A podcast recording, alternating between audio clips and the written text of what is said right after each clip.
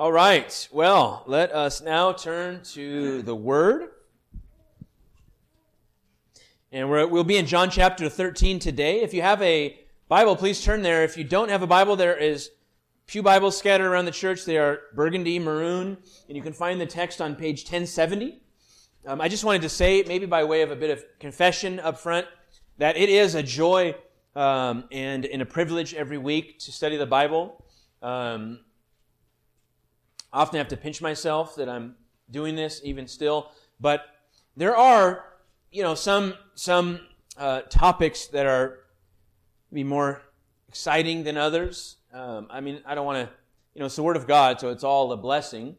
Um, you know, but last week a topic like false brethren, um, a topic I'm happy to preach on, and I think is necessary when it when it comes up in the text. Um, but you know, it's it's one of those kind of harder subjects. Uh, but I love to make much of the Lord Jesus Christ. And I could do that week in and week out, and, and hope to do that week in and week out, and want to do that today, and, and have been just super blessed this week in the study, and hope some of the fruit of that comes out today. So, John chapter 13, verse 31 is where we're going to begin. It says there, when he had gone out, speaking of Judas, when he had gone out, Jesus said, Now is the Son of Man glorified, and God is glorified in him. If God is glorified in him, God will also glorify him in himself and glorify him at once. Little children, yet a little while I am with you. You will seek me, and just as I said to the Jews, so now I also say to you, where I am going, you cannot come. Let's pray. Lord God, we do come to you now in prayer, and we come to you now to your word, and your word says that the, the grass will wither, the flowers will fall off, but the word of the Lord will abide forever. And we find great hope and confidence in that promise that we can today open up your word and know that it is the infallible and errant word of the living God. So I ask today that you might bless the proclamation of your word to the good of all of our souls. Please keep me from any flesh or falsehood or error. I pray that just by the power of the Spirit, your word would go forth and you would have your way in this room. We ask in Jesus' name, amen. Now, oftentimes as we open up the, the word, the Bible, there's texts that are imperative and there's texts that are indicative. Basically, the imperatives are commands, what to do, and the indicatives are statements of fact, what is true. Right? Repent and believe is an imperative. Um, you have been saved by grace is an indicative. It's a statement of truth. And sermons often are either in the imperative mood, imperative mood, do this, or in the indicative mood, uh, believe this. Imperative may be a little bit easier to preach, to say this is what we should do, what we should believe. Uh, but I think that maybe the indicative at times is more effective when we just glory in Christ and all that He is and our souls are, by the grace of God, changed. So this, this sermon today will be in the indicative move and, mood and just hope to glory a bit in, in Jesus and this kind of unfolding plan throughout the Scripture. As we see in our text, there is a, there's a lot of glory being exchanged here back and forth. There's all sorts of glory going on. It says that now, at this moment, now, the Son of Man is glorified and the Father is glorified in the Son. And if the Father is glorified in the Son, then the Father will also glorify the Son in himself and glorify the Son at once. All sorts of glory is being exchanged, and then Jesus tells his disciples that he is leaving, he is departing, and he's going somewhere that they can't go. Now, immediately that may be the cross, right? He, they're not following him to the cross, but ultimately that is glory, right? He is going to ascend back to heaven and be in a place that they cannot come. But I want to answer, I want to kind of dive into what is all this glory that is being exchanged? Why is this moment in time so glorious? Why is the Father being glorified in the Son and the Son being glorified in the Father? To do that, to answer that question, I want to go back to the beginning. Not the beginning of John or the New Testament, but the beginning of the Bible. So please turn with me to Genesis chapter 3. This is a text that if, if if you've been here with me, or maybe it's if I've been here with you these past couple years, that we've looked at on multiple occasions and probably will, because I think it's a very foundational text for the rest of Scripture, and I think it's a helpful interpretive text that kind of unlocks, if you will, not in some magical way, but kind of unlocks the rest of the Bible. Genesis 1 and 2, we of course see the creation account, and then we see that man in Genesis 3 has fallen into sin. Adam has failed his assignment from God. Let's read what that assignment is. Actually, in Genesis 2, verse 28, it says that God blessed them, Adam, excuse me, and God said to them, Be fruitful and multiply and fill the earth and subdue it and have dominion over the fish of the sea and over the birds of the heavens and over every living thing that moves on the earth. So Adam has been given this assignment, this creation mandate from God that he is to subdue the earth and have dominion over all things. And we see here in Genesis 3 that Adam has failed that commission by the Lord because he has allowed this serpent to creep into the garden, deceive his wife, and question the very authority of God himself. I think the sin begins when Adam allows those things not to happen. Certainly, the bite of the fruit is the official act, but it began when he did not rule over the garden as he was supposed to, but allowed this serpent to creep in, deceive his wife, and question the authority of God. He's also given a charge to be fruitful and multiply. And there's a he, he fails in this assignment as well. And you may say, what are you talking about? They had children, many children, right? And the earth is full of people. But the idea was not just that they would procreate, but that the earth would be filled with image bearers, worshippers of the living God. Richard Barcellos says it like this. He says that the earth was to be filled with sinless sons of God in the special presence of God under the rule of God. The idea was not that there would be Christ hating idolaters covering the earth, but the idea was that there would be true worshipers without sin on every corner of the earth. But of course, that fails. Sin has entered into the world, and these mandates have not been accomplished. But we see in the midst of this curse that God gives, there is this glorious promise. There's a glimmer of hope in the midst of all this destruction that has just come because of sin. Genesis 3:14, if you read with me, the Lord God said to the serpent, "Because you have done this, cursed are you above all livestock and above all the beasts of the field. On your belly you shall go, and dust you shall eat all the days of your life. I will put enmity or war, animosity, hatred between you and the woman and between your offspring and her offspring. Now, again, this word offspring is also translated seed, maybe more literally, and it can be plural or it can be singular. The Hebrew doesn't reveal which it is, it has to be deduced from the context. Unlike English, where we would just hang an S on the end and you would know it's a plural word, here it has to be understood from the context. Could be either one. I believe that it's plural that there's going to be enmity between your seed, your offspring, and her offspring for generations. But then look down, he says, He shall bruise your head, and you shall bruise his heel.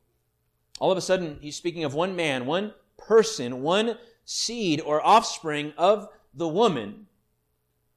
And this serpent is going to strike the heel of this man, of this person, but this seed is going to strike the head of this serpent. He's going to do away, undo what the serpent has done here in the garden. James Hamilton says that this is the skull crushing seed of the woman. He is the second Adam who is coming to do what Adam failed to do in the garden. We see just a glimmer of gospel light here in Genesis 3:15 that there is one day in the future going to be a seed from the line of the woman that is going to destroy this old serpent and do away with what was just done. Now, if you're not seeing it just yet, let me read a couple quotes to you. This first one is from a man named Nehemiah Cox. He is a 17th century particular Baptist. I don't think it's a legit sermon without a Baptist from the 1600s. You got to get one of them in there. Um, but he said this, quoting this or referring to this text. He said, It was from this design of love and mercy that when the Lord God came to fallen man in the garden in the cool of the day and found him filled with horror and shame in a consciousness of his own guilt. Now, Adam and Eve are experiencing something new in this moment, right? All of a sudden, they understand what guilt is. All of a sudden, they understand what shame is. All of a sudden, they are unclothed, and it is, un- it is dishonorable for them to stand unclothed. They're feeling shame because of their nakedness. And God finds them there in the garden, crushed by their guilt. And He says that He did not execute the rigor of the law upon him in that moment. Remember what the law said the day that you eat of it, you shall surely die. And they did, right? They died in that moment spiritually. They were cut off from God and they were lost as any lost sinner is apart from Christ. Also, their death, their physical death was certain in that moment. They will die. There is no getting around that. But the word said, in the day that you eat it, you will surely die. And God could have just wiped them out there on the spot, if he had so pleased, to bring the full weight of the law. But Cox says he did not do that. Instead, he held a treaty with him, which, issu- with, which issued in a discovery of grace. We see this little promise, this little revealing of grace. He says, By this, a door of hope was opened to him in the laying of a new foundation for his acceptance with God and walking well pleasing before him. All of a sudden, in the midst of this curse, there's a little glimmer of hope that there is a new way that man can be right with God, that one day someone is going to come and he's going to kill this serpent and he's going to fix what happened. Jonathan Edwards, he's an 18th century Puritan, American Puritan, Congregationalist. Um, many would say one of the greatest minds America has ever known brilliant man, he said, as soon as man fell, as soon as this sin happened, Christ entered on his mediatorial work. So in that moment, Christ begins this work as mediator. It says he stood engaged with the Father to appear as man's mediator and to take on that office when there should be occasion from all eternity. So Christ is prepared to be sent when that moment arises from all eternity past. He says this was the first revelation of the covenant of grace, or the new covenant, the first drawing of the light of the gospel on. So we see this little glimmer of gospel hope here in Genesis 3:15. Imagine if you were in a dark room, a huge room, one of these gigantic warehouses, 25,000 square feet, and it is just a big square concrete walls, and it's pitch black. There's no light whatsoever in the room. You can't see your hand and you have to try to find your way out. And you don't know if there's machinery in this place or stuff on the ground, and you're kind of groping around, and, and, and you're at one end, and it's just this giant room. And at the very, very far corner, in a pitch black, a door begins to open, just the slightest little crack, and a little light peeks in. That's what's just happened in this moment. One little sliver of gospel light has been revealed in the very opening chapters of the book of Genesis. Edwards goes on, he says, Thus you see how that gospel light, which dawned immediately after the fall of man, gradually increases. And as we read the Old Testament, we see that this gospel light is slowly but surely, it is revealed more and more to us as it points us to Christ. And I believe that this verse is a verse that we ought to look at the rest of the scriptures through this promise. As you read the Old Testament, you want to have in the back of your mind a promise that there is someone who's going to come and fix all this mess. Right? Someone's going to come and strike the head of this serpent, do away with what he did in the garden. And as men are come forward, these mighty men of God, we're, we're asking the question, is this the guy? Right? Is this him? You have this man, Noah. He comes on the scene pretty quickly. Right? And God is about to judge the entire earth. But it says that Noah found grace in the eyes of the Lord, and he chooses this one man and his family to spare them from this judgment that is going to cover the whole earth. And if you think about the story of Noah, it is basically, the flood is basically God decreating all that he just created. It says in the, in the creation account that the heat, the water was as a heap. It was just piled up. The earth was covered with water and he, and he separated the waters and he made the dry land. But in the flood, the waters come back and the earth again is covered. Also, in the book of Genesis, in the beginning, we see that God creates life, obviously. and he fills the earth with human life and animal life and sea life. And in the flood, in the in this judgment, he erases all that he had just created. Now we have Noah, who is kind of like a second Adam figure. He's starting over. And, and God gives Noah the same mandates he gave to Adam to be fruitful and multiply. Is this the Savior? Is this the guy that's going to fix everything? Well, of course, Noah sins, right? He gets drunk and he shames himself. He's not the guy. Then we have this guy, Abraham. Maybe this is the man. There's promises given to Abraham. He's going to bless the entire world through his family somehow. Everyone's going to be blessed. He's going to make a new nation from this one man, and it seems like this might this might be him.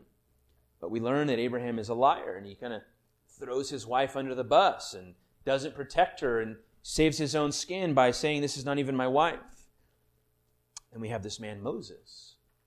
He's meek, right? He's mild. He's not proud and boastful. He's not about himself. And he actually acts as a priest, often interceding for the people of God, staying God's judgment, or at least attempting to stay God's judgment. Maybe this is the guy. He's about the people of God, but he sins, right? He fails. He strikes the rock and he, and he, and he misrepresents the Lord, and God does not even let him go into the promised land after all of those years. But then Saul comes on the scene. It's got to be Saul, right? Saul is this big warrior figure. He's, he's Arnold Schwarzenegger in his prime, right? He's head and shoulders above the rest of the people. But we see certainly that it's not Saul very, very quickly. David comes on the scene, and on and on it goes. And we see these figures that seem to be godly men that God is raising up to fix all that was broken. But the Old Testament closes, and there's no answer given. There is no Redeemer to be found. There is no promised. This promise has not been fulfilled. Someone has not come to do away with this old serpent. But when the fullness of time had come, Paul writes, God sent forth his Son, born of a woman, born under the law, to redeem those who were under the law, so that we might receive adoption as sons.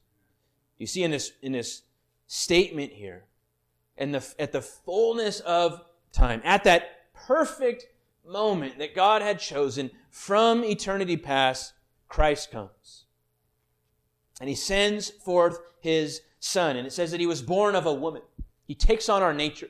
He becomes one of us because a man has to be the sacrifice and a man has to perfectly obey the law. It says that he was born under the law. He took on our responsibility. He took on this burden that we have of the law to fulfill it with a perfect righteousness. It says that he, he came to redeem those that were under the law. He procured our victory. It was Jesus who bought our freedom, bought our forgiveness. And lastly, so that we might receive adoption as sons, he brings us into glory.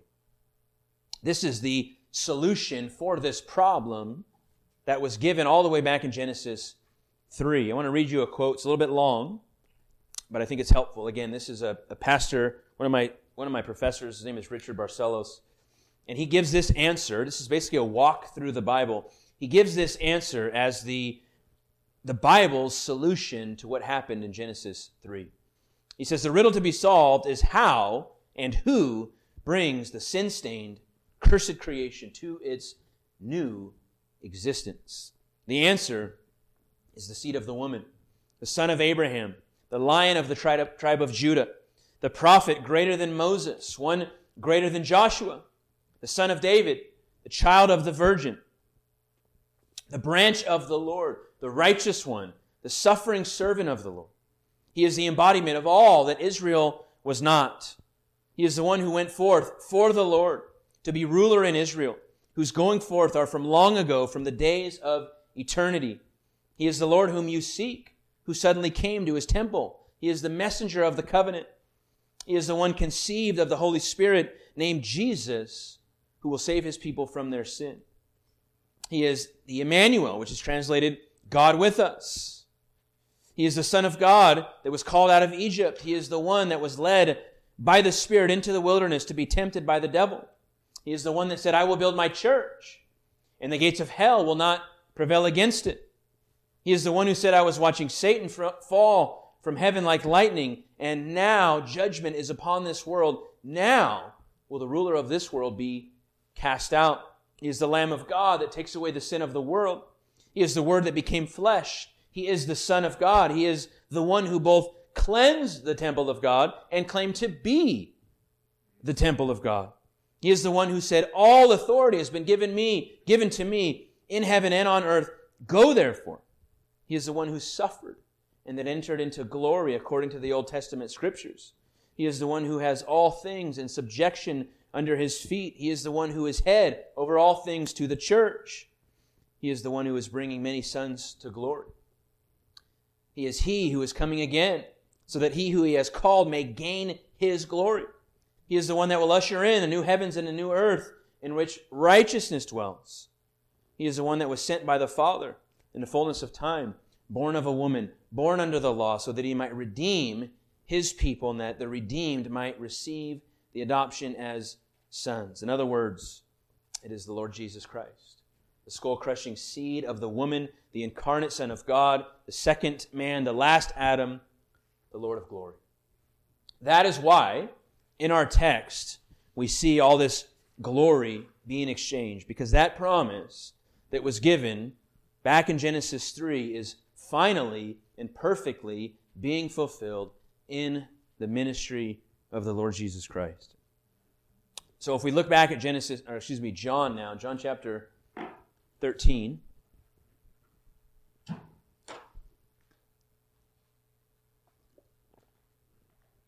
Verse 31. Jesus says that, it says in the text, as soon as he departed, and that seems to be significant that Judas has just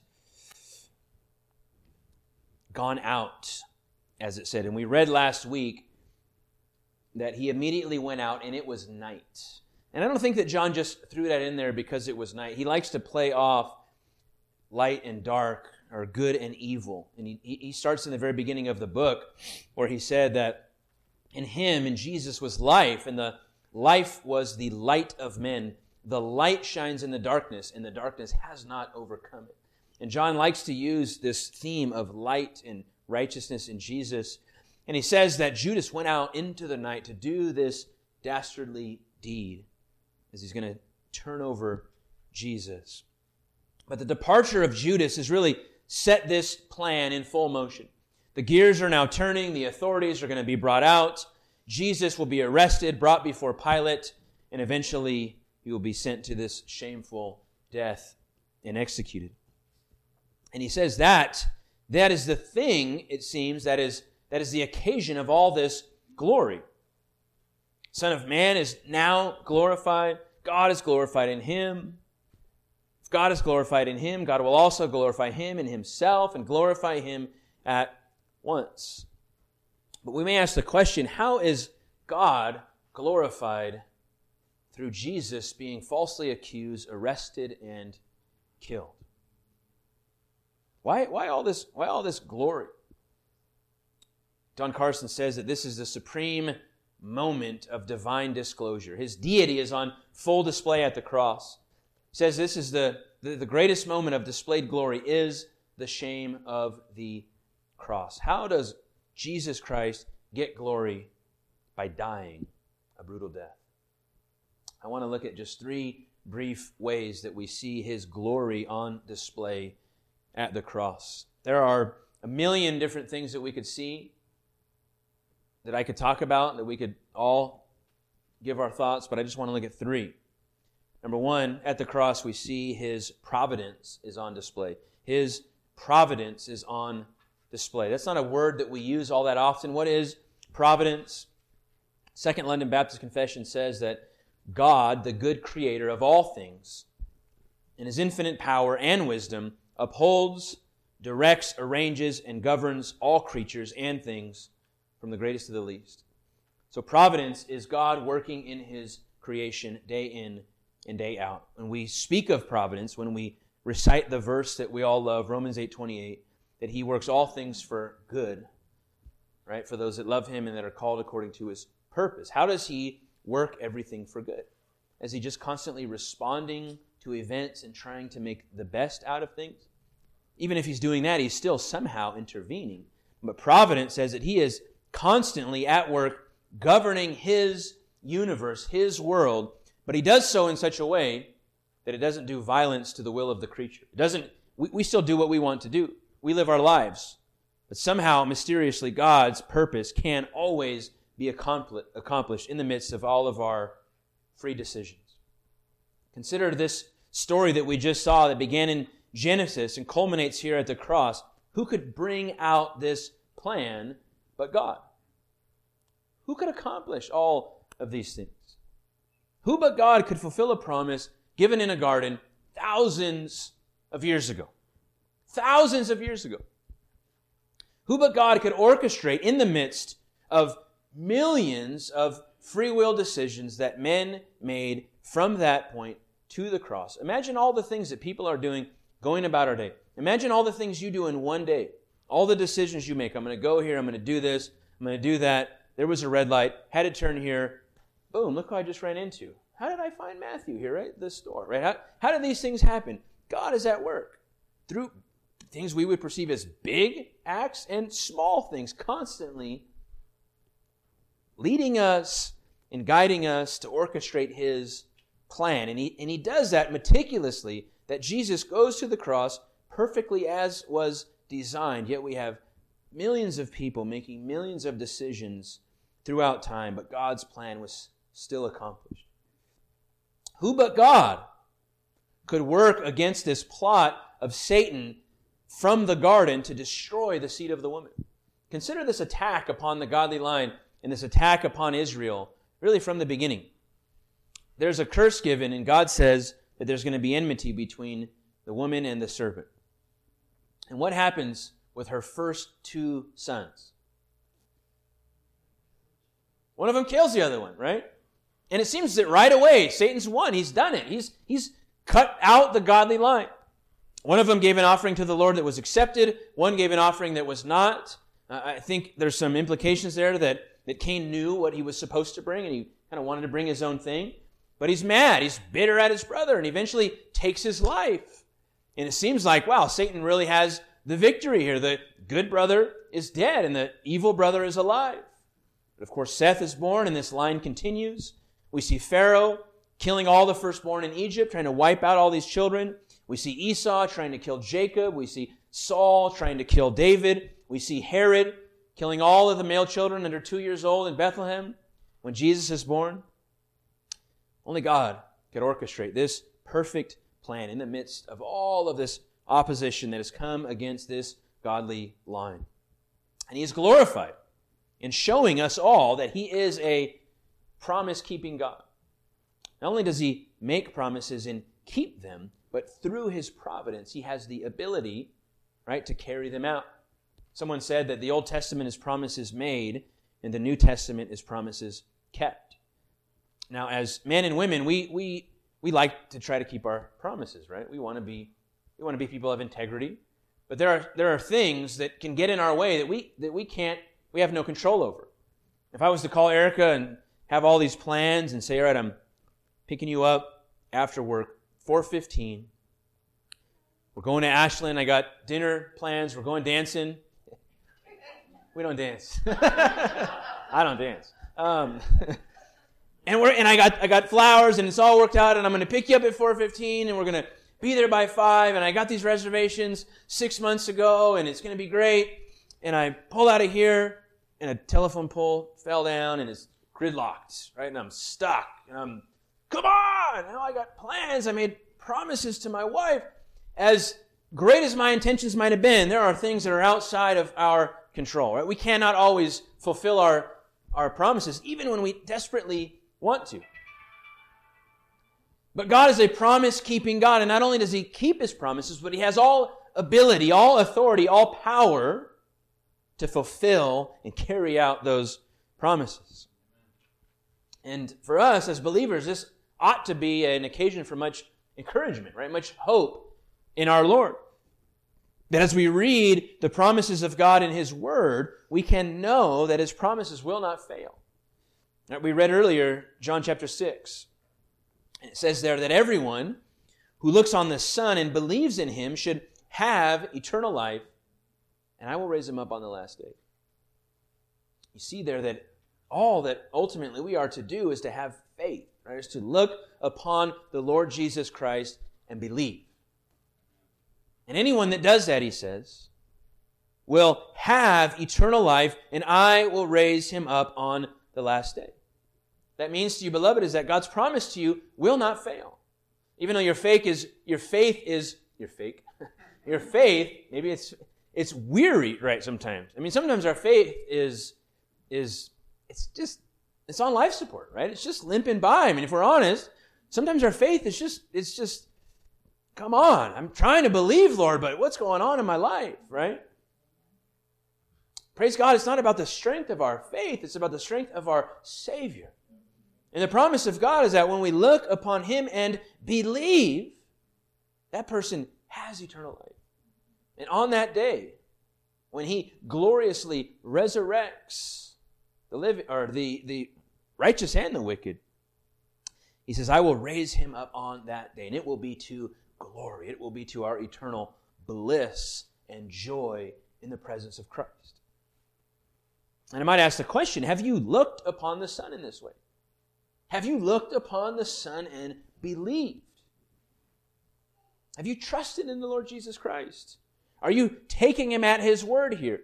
That all he demands is faith. All he requires is faith. It's not about our good works. It's not about the things that we do for God. Those are good, but those are secondary. Those come after, right? This happens that we look upon the Son and believe. And if you do, if you have, and if you will, then the promise is sure that you will have eternal life. He makes promises that he keeps because he can work them out in his providence. And his providence is on display, giving the triune God maximum glory at the cross. That God could bring all of these events together to accomplish his perfect plan. Secondly, we see at the cross this glory that is being revealed. We see his righteousness is on display. We see his righteousness. Paul speaks of this in Romans chapter 3, verse 25. Speaking of Christ, he says, Whom God put forward as a propitiation by his blood. And a propitiation is a wrath quenching sacrifice. It is a sacrifice that satisfies God's demand for justice. He put Christ forward as a propitiation by his blood to be received by faith, right? To look upon the Son and believe. This was to show God's righteousness because in his divine forbearance he had passed over former sins. Now, what does that mean there? Does that mean that in the Old Testament, God just kind of winked at people's sin? He just kind of glossed over their sin? Hey, it's no, it's no big deal. He just kind of, you know, swept it to the side. I'll, I'll, I'll deal with that later. Is that what he means? Yesterday, uh, Erica had bought Charlotte a little dustpan to kind of help up, and she was making a mess. And Erica asked her to go, you know, clean up your mess. So she was being helpful, and she was being what a three year old does and she got her little dustpan and she swept it all under the fridge. now, is that what God was doing in the past with, with their sin? Just kind of, you know, I, uh, I don't want to look at it, I'll just sweep it out of the way and no big deal. I don't, I don't believe that's what Paul is getting at. I think what he's trying to say is that God had not previously, at any time in history, given a public universal display like this of his holy hatred for sin and evil. The cross is God's justice poured out upon his own son. He had primarily in the past worked with one nation. Now, they were to be a, a, light to the rest of the world. They were to be peculiar so that people would look at them and want to know their God. Primarily, he works within Israel. But the cross is a statement to the entire world that all sin, every single last sin, will be judged by the wrath of God. Do you, do you realize that? That every sin that's ever been committed will be under the wrath of God. Every sin that you have ever committed will feel the full rate of weight of the wrath of God. And every sin that every unbeliever has committed will feel the full weight of the wrath of God. Let me read to you. John Piper might say it better than I can. He says, We must know the supremacy of his justice. He will render all accounts settled in the end, in the universe, either on the cross or in hell. There is no sin that was swept underneath the fridge. Right? They are either judged upon the broad shoulders of our Savior at the cross, or they will be judged upon the heads of those that have rejected Christ in their condemnation. But his perfect righteousness, his absolute and utter seriousness when it comes to sin and evil, was on full display at Calvary. And his son, his son is the sacrificial lamb that he offers up for us and for our salvation. Not only that, but his son is the only sacrifice that would have satisfied his perfect righteousness. Again, I believe there's hope here for us as we look at the righteousness of God on display at the cross. Take heart, believer, that as you grieve over injustice in this world, as you grieve over evil and wickedness that is, that is rampant across the globe, as you long for a day when righteousness will reign, when sin will be done away with, know that that day is coming. All accounts will be settled. There is no wicked deed that will be left unchecked. But praise God, as we look to the cross, it is not just wrath and justice that we see.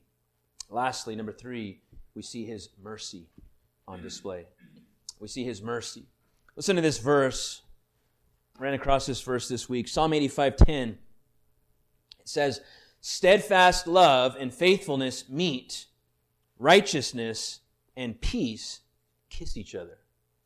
And I think we see something to that effect at the cross. We see righteousness and we see mercy come together in perfect unity. I think it could be said that the cross is really like a diamond where we see all of the facets of the attributes of God perfectly in harmony there. But we certainly see his mercy and his justice side by side.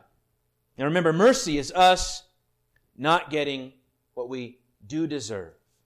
Right? When we when we don't get what we should, that is mercy. When you get pulled over for speeding, I know you would never do that, but when you get pulled over for speeding and the officer lets you go, that was mercy, right? You should have got a ticket.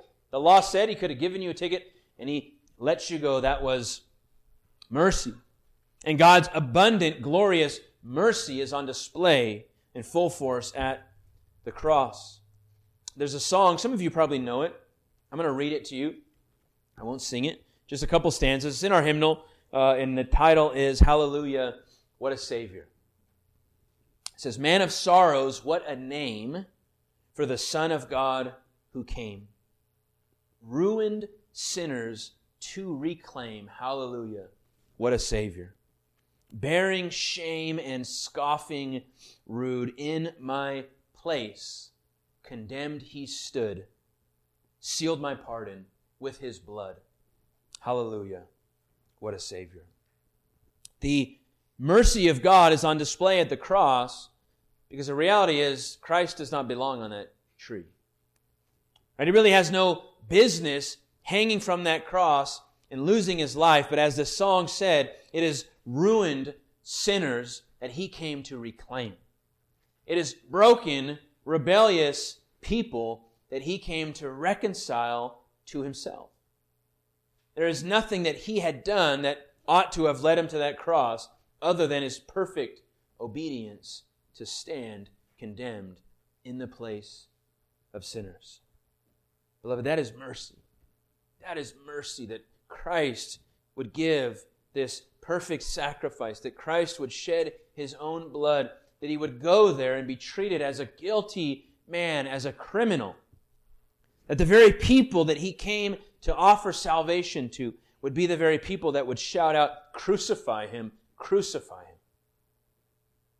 I don't think we could see any more mercy expl- displayed than there at the cross of Christ.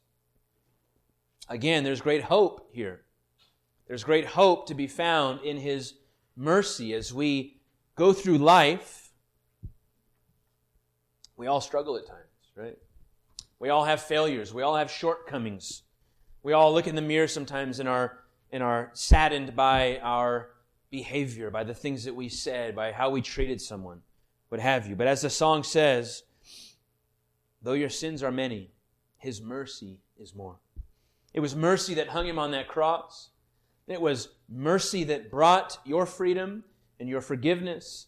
And it, was, and it is mercy today that is keeping and preserving his saints.